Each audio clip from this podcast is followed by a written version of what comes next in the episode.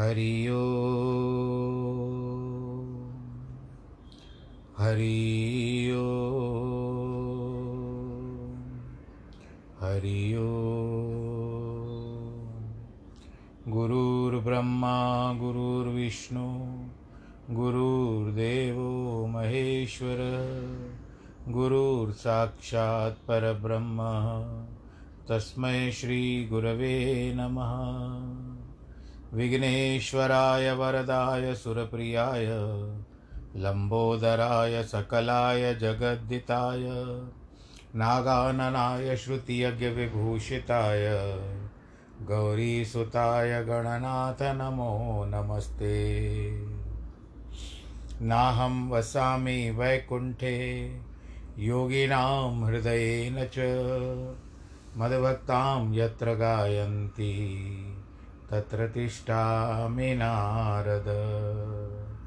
जिस घर में हो आरती, चरण कमल चितलाय तहाँ हरि वासा करे, ज्योत अनंत जगाय जहाँ भक्त कीर्तन करे, बहे प्रेम दरिया, तहाँ हरि श्रवण करे, सत्यलोक से आय सब कुछ दीना आपने। भेंट करूँ क्या नाथ? नमस्कार की भेंट लो, जोड़ू मैं दोनों हाथ। जोड़ू मैं दोनों हाथ, जोड़ू मैं दोनों हाथ। शान्ताकारं भुजगशयनं पद्मनाभं सुरेशं, विश्वाधारं गगनसदृशं, मेघवर्णं शुभाङ्गं, लक्ष्मीकान्तं कमलनयनं, योगिवृद्धानगम्यं, वंदे विष्णुं भवभयहरं सर्वलोकैकनाथं। मङ्गलं भगवान् विष्णु, मङ्गलं गरुडध्वज, मङ्गलं पुण्डरीकाक्षमङ्गलाय सर्वमङ्गलमाङ्गल्ये शिवे सर्वार्थसाधिके शरण्ये त्र्यम्बके गौरी। नारायणी नमोऽस्तु ते। नारायणी नमोऽस्तु ते। नारायणी नमोऽस्तु ते। श्रीकृष्णगोविन्द हरे मुरारे। हे नाथ नारायण वासुदेव।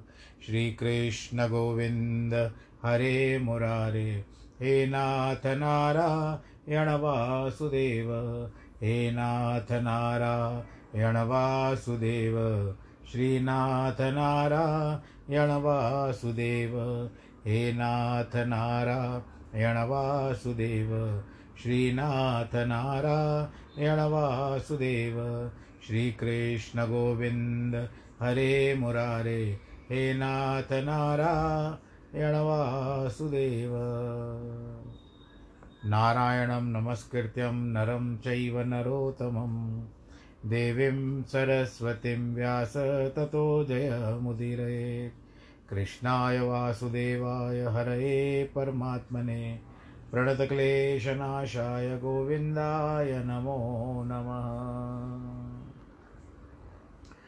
सच्चिदानन्दरूपाय विश्वोत्पत्त्यादिहेतवे तापत्रयविनाशाय श्रीकृष्णाय वयं नुमः। यं प्रव्रजन्तमनुपे तमपेतकृत्यं द्वैपायनो विरह कातर आजु आवह। पुत्रेति तन्मयतया तर्वो विनेदो तं सर्वभूतहृदयं मुनिमानतोऽस्मि मुनिमानतोऽस्मि मुनिमानतोऽस्मि। बोलो कृष्ण कन्हैया, लाल की जय। श्रीमद् भागवत महापुराण की जय। भक्तजनों, वो घड़ी आ गई, जहाँ पर अभी हम थोड़ी देर के लिए प्रभु जी की कथानुवाद, गुणानुवाद, कथा के अनुसार करेंगे और सुनेंगे। आप सब भी सहयोग दीजिएगा। कथा को आरंभ करते हैं। कल आपने सुना, भरत राजा जो थे, वो गंडकी नदी पर एक तरह से अपने घर बार को त्याग करके चले गए। वहाँ पर उनका एक हिरण में मोह पड़ गया। और उसका देखते देखते वो हिरण वो भाग गया। अपनी बरादरी से मिल गया। उसके शोक में, उसके दुख में इनकी मृत्यु हो गई। अंत समय में भी उन्होंने मस्तिष्क में, उसके याद में, स्मरण में हिरण ही रखा। इसके कारण अब इसको हिरण की योनि प्राप्ति हुई। और फिर वहाँ पर हिरण की योनि को भी त्याग कर दिया। जिस प्रारब्ध से मृग शरीर प्राप्त किया था, वह सब पूरा हो चुका। काल आता है तो अपने आप ही ले जाता है। और इस तरह से वो गंडकी नदी के पास ही हुआ। सुखदेव जी आगे कहते हैं, राजा परीक्षित को कि हे राजन, अब ये जो भरत जी जो है, ये इनका जन्म कहाँ होता है वो बताते हैं। एक ब्राह्मण थे उनके नौ बेटे थे। वो ब्राह्मण जो था, अंगीरस गोत्र में था। जिस तरह से गुरु बृहस्पति आप जानते हो, उनके पिता अंगीरस है। तो अंगीरस के गोत्र में उत्पन्न हुआ। ब्राह्मणों में श्रेष्ठ और शम, दम, तपस्या, वेद, पढ़ना दान, संतोष, सहनशीलता, विनय, विद्या, नम्रता, आत्मज्ञान, आनंद में सदा अनुरागी था। उसके जो पुत्र उत्पन्न हुए थे, वे सब अपने पिता के समान विद्या, शीलता, आचार, उदारता इत्यादि के गुणों से भूषित हुए। नौ बेटे जो थे तो एक स्त्री से प्रकट हुए थे और छोटी दूसरी स्त्री इसके पुत्र कन्या का एक जोड़ा उत्पन्न हुआ था। हे राजन, उस जोड़े में जो पुत्र जो हुआ था, उसको सभी कहते हैं कि पुत्र परम भागवत है। और ये परम भागवत कौन है? वही राज ऋषि भरत जी थे। उन्होंने अब मृगदेह को त्याग कर दिया था। इस देह में उनको विप्र तत्व को प्राप्त किया। कभी क्षत्रिय थे, अब आप ध्यान दीजिए, ये कभी क्षत्रिय थे। क्षत्रिय होने के बाद वापस उनको हिरण की योनि प्राप्ति हुई और अभी ब्राह्मण बने अब क्या करते हैं कि उन्होंने जब मृग देह को त्याग करके इस देह में विप्र तत्व को प्राप्त किया हे राजन राज ऋषि ने विप्र कुल में जन्म ग्रहण करके यह विचारा कि संग दोष से फिर कहीं फिर मैं पत, मेरा पतन न हो जाए। क्योंकि अब मैं अगर कुछ बातें लेकर आऊँगा तो फिर सांसारिक बातें मुझे फिर घेर लेगी। मैं पूर्व जन्म में जब मैं भरत था तो मैंने इन बातों को त्याग करके वन में गया और वन में जा कर के अपनी हरकतों से मैं हिरण में चला हिरण के मोह में पड़ गया, मृत्यु प्राप्त हुई। तो अब मुझे जो भी करना होगा, मैं सोच समझ करके करूँगा। इसीलिए भगवान युगल चरणारविंद का स्मरण करते हुए, युगल कहते हैं दोनों को दोनों पैरों चरणों का स्मरण किया। गुण वर्णन करने में कर्म बंधनों का नाश हो जाता है। और यह मन में बली बांति विचार करते हुए सब लोगों के निकट अपने पागल व मूर्ख व अंधा या बहरा सा दिखाते थे। भाई जिसको दस बार कहो, भरत, तू करेगा, उनका नाम जड़ भरत है, अभी आएगा नाम। तू करेगा तो ये जैसे ध्यान ही नहीं देते, जैसे बावले थे, क्योंकि उनको दिखावा करना था कि लोग मुझे पागल समझे, मुझे उन्मत समझे। हे महाराज, उनके मन में आत्मभ्रंश, भय के उत्पन्न करने का कारण यह था कि भगवान के अनुग्रह से और देह पाकर भी इनको अपने पूर्व जन्म की याद आती थी। यद्यपि वह संतान जड़ हुआ तो उस ब्राह्मण का मन संतान के स्नेह में बन जाने के कारण उसने उनके समावर्तन सब संस्कार यथाशस्त्र शास्त्र कही हुई विधि से किए। जैसे बाल मुंडाना जनेऊ धारण करना, ये सब होते हैं। वो सब किया। यज्ञोपवित दे करके उसके नियम, शौच, आचमन आदि कर्मों के नियम यद्यपि इस पुत्र को अच्छे नहीं लगते थे तो भी पिता का कार्य पिता को, पुत्र को सिखाने का है। इसी कारण उनको सब सिखाने लगा, परंतु यह जड़ भरत जी के पिता की शिक्षा देने पर भी उनके समीप आचार आदि में गड़बड़ी व्यवहार करने लगे। इनके पिता ने वेद व्रतादि के आदि में, श्रावण आदि मास में इनको प्रणव सहित त्रिपद गायत्री मंत्र पढ़ाएँगे, ऐसा विचार किया। अतएव वसंत और ग्रीष्म ऋतु में ही, अर्थात चैत्र आदि चार मास, ओमकार, शिर सहित गायत्री मंत्र सिखा देने की चेष्टा की, परंतु तो भी उस ब्राह्मण का मनोरथ सिद्ध नहीं हुआ। ये वैसे के वैसे ही रहे। वो ढीठ बन करके चलते थे कि जैसे समझते नहीं है, सुनते ही नहीं है। अर्थात, जड़ भरत चार महीने में भी ओमकार और शिर सहित गायत्री मंत्र नहीं सीखे। वह ब्राह्मण उस जड़ पुत्र को अपने आत्मा के तुल्य समझता था। मोह बहुत था इसमें। इस कारण उसके चित्त का अनुराग जड़ भरत में बहुत था। और संतान को पढ़ाना, सिखाना आवश्यक का आवश्यकीय कार्य है। आज भी देखिए कई बच्चे ऐसे होते हैं, भगवान न करे ऐसा उनको जन्म मिलता है, सब अच्छे रहें, खुश रहें। तो हम उनके लिए विशेष तो हम ऐसे बने हुए हैं, विशेष पाठशालाएँ बनी हुई है, प्रशिक्षण क्षेत्र बने हुए हैं, जहाँ पर उनको कुछ सिखाया, पढ़ाया जाता है। तो इस तरह से, परंतु अब वो सीखने पढ़ने की बात तो तो ये तो विद्वान थे।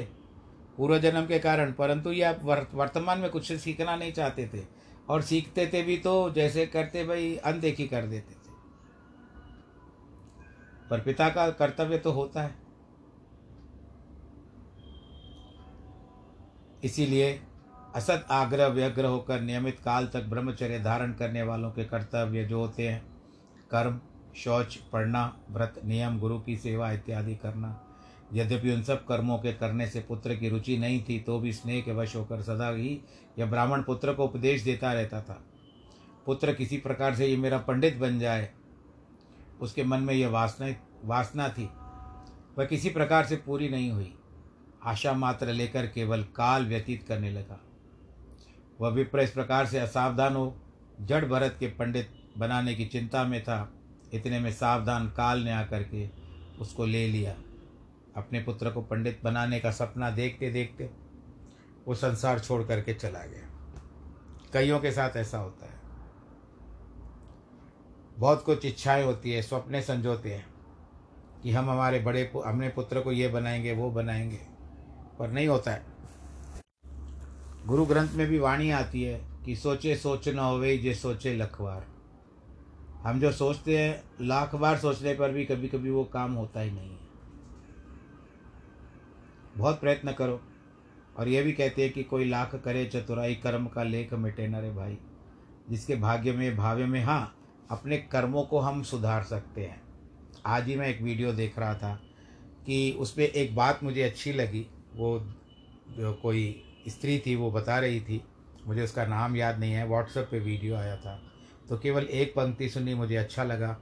फिर मेरा क्या होता है कि फ़ोन आते रहते हैं तो उसमें थोड़ा ध्यान बढ़ जाता है। तो एक पंक्ति अच्छी लगी, वो मैं आपके साथ साझा करना चाहता हूँ। ये मेरी अपनी नहीं हुई उस महिला ने बताई, जो स्त्री ने बताई, उसका ही है कि हम लोग कभी कभी ऐसा सोचते हैं कि आज ये दिन है, फलाना दिन है। आज हमको ये वस्त्र पहनने चाहिए। इस तरह से बातें की थी। तो ये बात मुझे अच्छी लगी। मैं थोड़ा सा और विस्तार करता हूँ। और ऐसा भी ऐसा भी उसने कहा था कि हम आज कौन से कपड़े पहने? आज हमारा ये मन होता है, आज हमारा वो मन होता है। और कभी आप लोगों ने भाई इस बात का विचार किया किया है कि आज मैं कौन सा अच्छा कर्म करूँगा? ये कर्म मैं कौन सा अच्छा करूँगा कि आज का दिन मेरा सुधर जाए? बोलो, नारायण भगवान की अब मैं अपना विस्तार से ये बताता हूँ कि जन्मदिन भी होता है। मैं आपको कोई इसमें विक्षेप नहीं डालना चाहता कि आप क्यों करते हो या क्या करते हो। जन्मदिन भी आता है और ये हम पाश्चात्य लोगों का जो लेकर के बैठे हैं संस्क हिंदू संस्कृति तो नहीं है, पाश्चात्य है, पर आज पूरी ढल घुल मिल गई है। जैसे वो, मैं कोई उनके खिलाफ भी नहीं हूँ, विपरीत भी नहीं हूँ मैं मानता नहीं हूँ इन चीज़ों को। मैं पाश्चात्य वस्तुओं में थोड़ा विश्वास कम रखता हूँ। जैसे सुबह को उठते हाय और जाते हुए बाय तो जो बड़ों ने संस्कार दिए हैं, जय श्री कृष्ण हरिओम इत्यादि, वो कहाँ पर है? फिर भी आज भगवान की दया है। थोड़ी थोड़ी जो चेतनता, जिसको अवेयरनेस कह रहे हैं, कहते हैं, वो धीरे धीरे बच्चों में फिर से आ रही है। बारह बजे केक काटना। मैं ऐसे नहीं कि आप मत काटो। ये सब पाश्चात्य है। पश्चिम के दिए हुए संस्कार है। और उल्टा ये देखिए कि आज हम लोगों के संस्कार वो अपना रहे हैं और हम विपरीत हम विपरीत हवा चल रही है, जिस तरह से वायु चल रही है। खुशी मनाओ जन्मदिन की। पर इस तरह से नहीं हम आज क्या दान पुण्य करेंगे? आज किस तरह से अपना जन्म संजोएँगे? जो जन्म मिलाया है, आज हमारी वर्ष, एक आयु आगे बढ़ी है, इसका भी विचार करते हुए कि आज हम कौन सा कर्म अच्छा करेंगे। मन की बातें थी, आप लोग अपनी तरफ़ नहीं लीजिएगा। बस एक बात आ गई दिल में। तो अब काल ने आकर के तो पिता को लेके गया। अब उस ब्राह्मण मृत्यु, ब्राह्मण की मृत्यु हो गई। तब उसकी छोटी स्त्री अपने उदर से उत्पन्न हुए पुत्र कन्या को सवत के हाथ में सौंप कर आप पति के साथ, पति लोग को चली गई। पति के मर जाने पर भरत के भाइयों ने उस भरत को जड़ पत कहना शुरू कर दिया और इसका नाम ही जड़ भरत पड़ गया। उपदेश देने व शिक्षा देने का प्रबंध एक वारगी त्याग कर दिया। हे राजन सोचते थे कि इसको सिखाना कुछ भी प्रयोग नहीं है, कुछ भी प्राप्त नहीं होगा, कुछ हासिल नहीं होगा। भरत के भाइयों की बुद्धि वेद विद्या में नहीं थी, केवल कर्म विद्या ही पुरुषार्थ समझते थे। परंतु ब्रह्म विद्या में उनको कुछ परिश्रम नहीं किया था, इस कारण भरत जी की महिमा के प्रभाव को नहीं समझते थे। ये अंदर से एक ज्वालामुखी थे ज्ञान में, भरत जी। पशुओं के तुल्य पामर मनुष्य भरत को जड़ कहते थे तथा बहरा गूँगा समझ करके उसके साथ जिस प्रकार से वार्तालाप करते थे, भरत जी भी उनको वैसा ही उत्तर देते थे। जो कोई जो काम कराता था, वह इच्छानुसार वही कार्य कर देते थे। मनुष्य बिना वेतन के कार्य कराने के लिए इसके पकड़ पकड़ ले जाते और खाने की सामग्री देते थे और अथवा वेतन से वह प्रार्थना करके अथवा आपसे कुछ अच्छा बुरा अन्न मिलता था तो उसको भोजन मात्र कर लेते इससे इंद्रियों की प्रसन्नता होगी, ऐसा विचार नहीं करते थे। क्योंकि उत्पादक शून्य, जिसका कोई बनाने वाला नहीं, कोई उसका प्रकट करने वाला नहीं, ऐसा जो विशुद्ध अनुभव है, उसका स्वरूप तो आनंदमय आत्मा है। उसकी प्रीति में ही संतुष्टि रहते हैं। अर्थात, आत्मा का ऐसा रूप है कि ज्ञान उनको प्राप्त हो गया है। दूसरे मान अपमान में जो द्वंद्व झगड़ा है, उसके होने वाले सुख दुख है, उनके विषय में भी उनको देहाभिमान नहीं था। इस कारण शीत, गर्मी, शीत यानी ठंडी, गर्मी, वात, वायु वर्षादि व नग्न शरीर से अकेले बैल के समान घूमा करते थे। उनका शरीर बैल के समान हृष्टपुष्ट भी था और अंग प्रत्यंग भी सब कड़े थे। पृथ्वी में शयन करने से, तेल न मलने से, स्नान न करने से सदा उनके शरीर में धूल पड़ी रहती थी। इसी कारण ब्रह्म तेज मणि के समान मलिन रहकर अप्रकाशित रहता था। अंदर की जो चमक थी, वो मिट्टी के धूल के कारण छिप जाती थी। और कमर में मैले कुचेले, फटे पुराने कपड़े ही छाती में मलिन यज्ञोपवित पड़ा रहने से उनकी महिमा नहीं जानता था। कोई उनको पुरुष, नीच ब्राह्मण जाति का है, कोई ब्रह्म बंधु है, अर्थात ब्राह्मणों में अधम कह करके उसका अपमान करते थे। जब वह किसी के उसका कार्य करते वेतन स्वरूप आहार की प्रार्थना करते हुए फिरने लगे, तब उनके भाइयों ने उसको आहार का लोभ दिखाकर चावलों के खेत में क्यारियों के बनाने के लिए नियुक्त कर दिया। जब जड़ भरत जी इस कार्य को ही करने लगे, परंतु यह मिट्टी डालने से क्यारी बराबर होगी या अधिक व छोटी हो जाएगी, यह सब बातें व्यवहार में भरत जी को पता नहीं था। खनन लगे तो खनत ही देते कूप बनाए, कहूँ ऊंच कर देते अति, जाते खेत नशाए। खेतों को नष्ट करने लगे। कभी घास के संग में अन्न को ही काटते देते। थे और कोई पशु खेत में आता था तो उसको अत्यंत प्रेम से चराते थे। खाचिड़ी खाचिड़ी आपका लोगों को पता होगा। और पक्षियों को देख करके आते थे, आओ रे भाई, चुगलो खेत, यहाँ छोड़ दो, खाली रेत। उनके भ्राता चावलों की किन की, खल तूश भुने हुए उड़द और बटलोई के नीचे लगा हुआ अन्न आदि जो भी कुछ देते थे, उसको ही जड़ भरत अमृत के समान भोजन कर लेते थे, जो मिलता था उन्हें कभी उन्होंने चूँ चपड़ नहीं की कि मुझे इतना सारा चाहिए, ये चाहिए, वो चाहिए। हे राजन, जड़ भरत या वर चरित्र वर्णन किए हुए इतना स्पष्ट जान पड़ता है कि उनमें राग, द्वेष व मन की चंचलता भी कुछ नहीं थी। उनके विषय में विषय में एक और कथा वर्णन आता है कि आप चित्त लगा करके श्रवण कीजिए। एक समय किसी नगर में एक सामंत का नाम शूद्रों के राजा चोराधिपति भद्रकाली का भर परम भक्त था। उसको कोई पुत्र नहीं था। उसने देवी से प्रार्थना की, हे जगत जननी हे आनंदवर्धनी, जो मेरे पुत्र होगा तो मैं तुझे नर बलि दूँगा। यह कहकर उसने कोठरी में एक मनुष्य को बंद कर रखा था। कुछ कालोपरांत उसको पुत्र उत्पन्न हुआ। राजा ने पुत्र की कामना पूरी होने से भद्रकाली के प्रति के लिए, प्रीति के लिए मनुष्य के बलिदान देने की तैयारी कर ली। उसका वह जो मनुष्य था, जिसको उसने बाँध रखा था, भाई जब बलिदान होगा तो इसी मनुष्य का बलिदान दूँगा, वो अकस्मात छूट करके भाग गया। बोलो, नारायण भगवान की जय। तब उस राजा के अनेक अनुचर, उस मनुष्य, पशु को ढूँढने के लिए इधर उधर दौड़े, परंतु उसका यह पता नहीं लगा तब अनुचर घूमते फिरते अंधियारी निशा में दोपहर रात्रि के समय खेती की ओर गए। वहाँ पर एक ब्राह्मण पुत्र जड़ भरत एक निराली भांति से खड़े होकर अर्थात वीरासन से मृग शुकर आदि खेत रखाते थे ऐसा उस अनुचरों ने देखा और उसको देख सुलक्षण समझ करके यज्ञ में बलिदान बनाने के योग्य जानकर परस्पर कहने लगे, इससे ही हमारे स्वामी का कार्य पूर्ण होगा। चलो, इसको पकड़ करके चलो।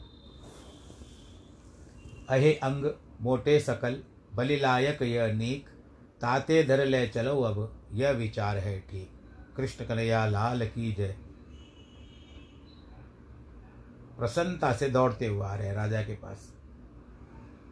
हर्ष से प्रफुल्लित होकर, जड़ भरत को पकड़ करके, देवी के मंडप पर ले करके आए। उसके पीछे चोरों ने अपने विधान के अनुसार जड़ भरत जी को स्नान कराकर नए कपड़े पहनाए। गहने व सुगंधित मालाएँ पहना दी। तिलक आदि लगाकर अच्छा सजाया।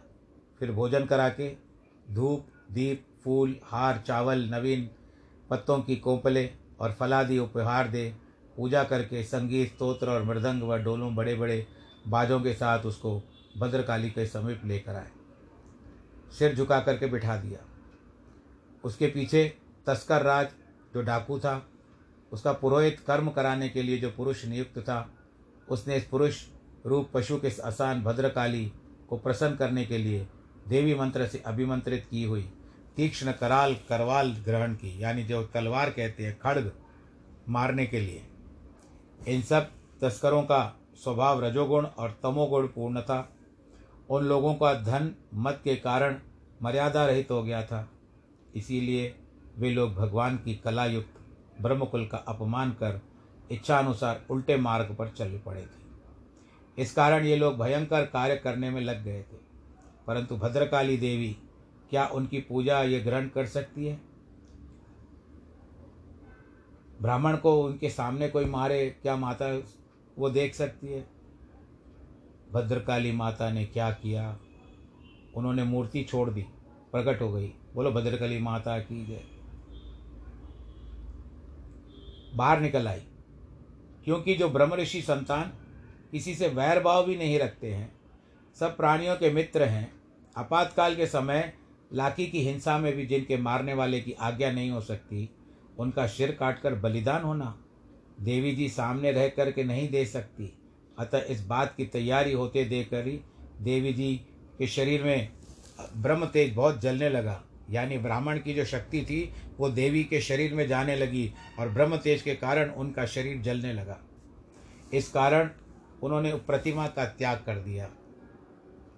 अधिक करके देवी जी के शरीर में दाह होने के कारण उनको और क्रोध आ गया और वेग आ गया। उस वेग के कारण उनकी भ्रुकुटी और कराल दाढ़े अरुण वर्ण, यानी बिल्कुल लाल वर्ण, नयन भयंकर हो गए। वह मानो जगत को नाश कर डालेगी, ऐसा उनका स्वरूप था। इस प्रकार के भाव क्रोध में भरकर घोर तक शब्द सहित ठट्ठा कर हंसने लगी। हा हा। और उन परमात्मा, पापात्मा, यानी पापात्मा दुष्ट तस्कर आदिकों के ऊपर अपना खड्ग चला करके उनके सिर काटने लगी। बोलो, जगदम्बे मात की जय।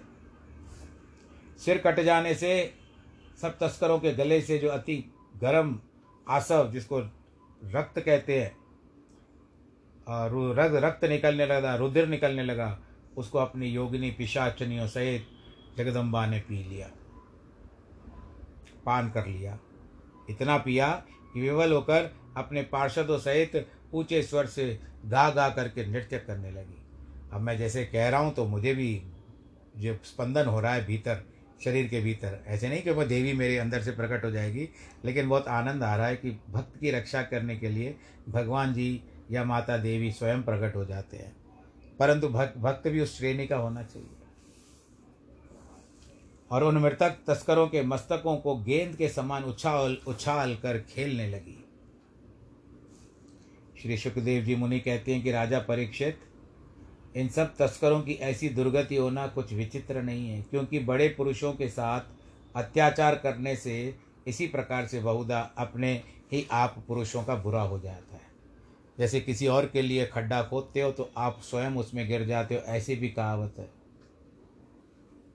ये निश्चय जानो, हे विष्णुदत्त परीक्षित, जो सब पुरुष भगवत की उपासना करने वाले परमहंस हैं, उनकी देह आदि में आत्मा भाव स्वरूप हृदय गंती छूट जाती है और वे सब प्राणियों के मित्र आत्मा स्वरूप हो जाते हैं। उनका कोई शत्रु नहीं रहता। स्वयं भगवान सावधान होकर काल चक्र रूप प्रधान आयु से उन्हें उन्हीं भद्रकाली इत्यादि रूपों में द्वारा सदा अपने भक्तों की रक्षा करते हैं। इसमें और भी यह भी बताया गया है कि उस समय वह खेलते खेलते उनके मस्तकों के साथ माता भद्रकाली जब खेल रही थी तो बड़ी एक प्रेम भरी दृष्टि से, जिस तरह से एक वात्सल्य की दृष्टि से भरत को भी देख रही थी कि भरत, तू तो मुझे देख, परंतु भरत वैसे का वैसे ही बैठे हुआ है। वो कुछ नहीं देख पा रहा था, वो तो बस ऐसे ही आनंद के साथ बैठा हुआ। वात्सल्य भाव से देख भी रही थी माता, परंतु भरत को कोई लेना देना नहीं कुछ लेना न देना, मगन रहना, बस इस तरह से। इससे जहाँ पर यथ, इस प्रकार के भय की संभावना नहीं है। उन भगवान के चरणार बिंदों को कोई शरण आते हैं। उनका यही सिर भी कट जाए तो भी बिना संभ्रम के रहते हैं। इसमें कोई आश्चर्य नहीं है। उनसे परमेश्वर भी प्रसन्न रहते हैं। और यह कहते हैं कि जो कोई चित्त में मोह न विसारे, मैं न विसारूँ प्रण ये मेरा। धर्म प्रिय दो धर्म बढ़ाऊँ, सफल कार्य कर अर्थ जताऊँ। मुक्ति चय तो पार लगाऊँ छिन पल नाही न लागत बेरा। रोग हरूँ, चिंता टारूँ, उभय करूँ। अभय करूँ, शत्रुन को मारूँ। निर्भय कर जग वेग उबारूँ सेवा करूँ बन चेरा। भक्त हेत नारद हे धरत हूँ, संकट माय सहाय करत हूँ। असुर मार भूभार हरत हूँ, भक्तन हृदय करत नित डेरा। बलि के द्वार रहो, निट ठाड़ो। द्रुपद सुता के अंबर बाड़ो। बूढ़त गज को जलते काड़ो। भक्तन को निज करत निबेरा तो कथा के प्रसंग को आज अब ये हम यहाँ रोकते हैं। समय भी हो चुका है और यहाँ पर कथा का भी संदेश, कथा का जो आधे घंटे का समय होता है, वो भी सूचना दे रहा है। अभी थोड़े ही, एक मिनट में वो भी पूरा हो जाएगा। इसी बीच आप अपना ख्याल रखें। कोरोना का काल चल रहा है, आपको ध्यान रखना पड़ेगा अपना। आनंद के साथ रहिए, मास्क पहनिए, डबल मास्क भी पहन सकते हो, जैसे मैंने भी सुना है। और हाथों को बार बार धोइए भीड़ भाड़ के इलाकों में ना जाइए, सामाजिक दूरी जिसको सोशल डिस्टेंस मेंटेन करिए, और जितना हो सके, अब दिखा रहे हैं टीवी में कि ऐसे मुझे भी शौक़ है टीवी के समाचार देखने का, कि कितने लोगों को पकड़ा जा रहा है, वे छुप छुप करके कुछ ना कुछ उत्सव करते हैं और बहुत सारे लोगों को इकट्ठा कर रहे हैं। तो ऐसा मत करिए भगवान करे सबके साथ अच्छा हो आपके साथ भी अच्छा हो। जिनके वैवाहिक वर्षगांठ है और जन्मदिन है उनको ढेर सारी बधाई। ईश्वर आप सबको सुरक्षित रखे आनंदित रखे प्रफुल्लित रखे। यही इस ब्राह्मण की कामना है। बाकी जन्मदिन के बारे में आपको जो भी कहा वो एक मेरा भाव था किसी के लिए मेरे कोई आ, कहने का कोई और कोई तात्पर्य नहीं था। आप समझ जाएँगे। सर्वे भवंतु सुखिना सर्वे संतु निरामया, सर्वे भद्राणी पश्यंतु माँ कश्चित दुख भाग भवेद नमो नारायण।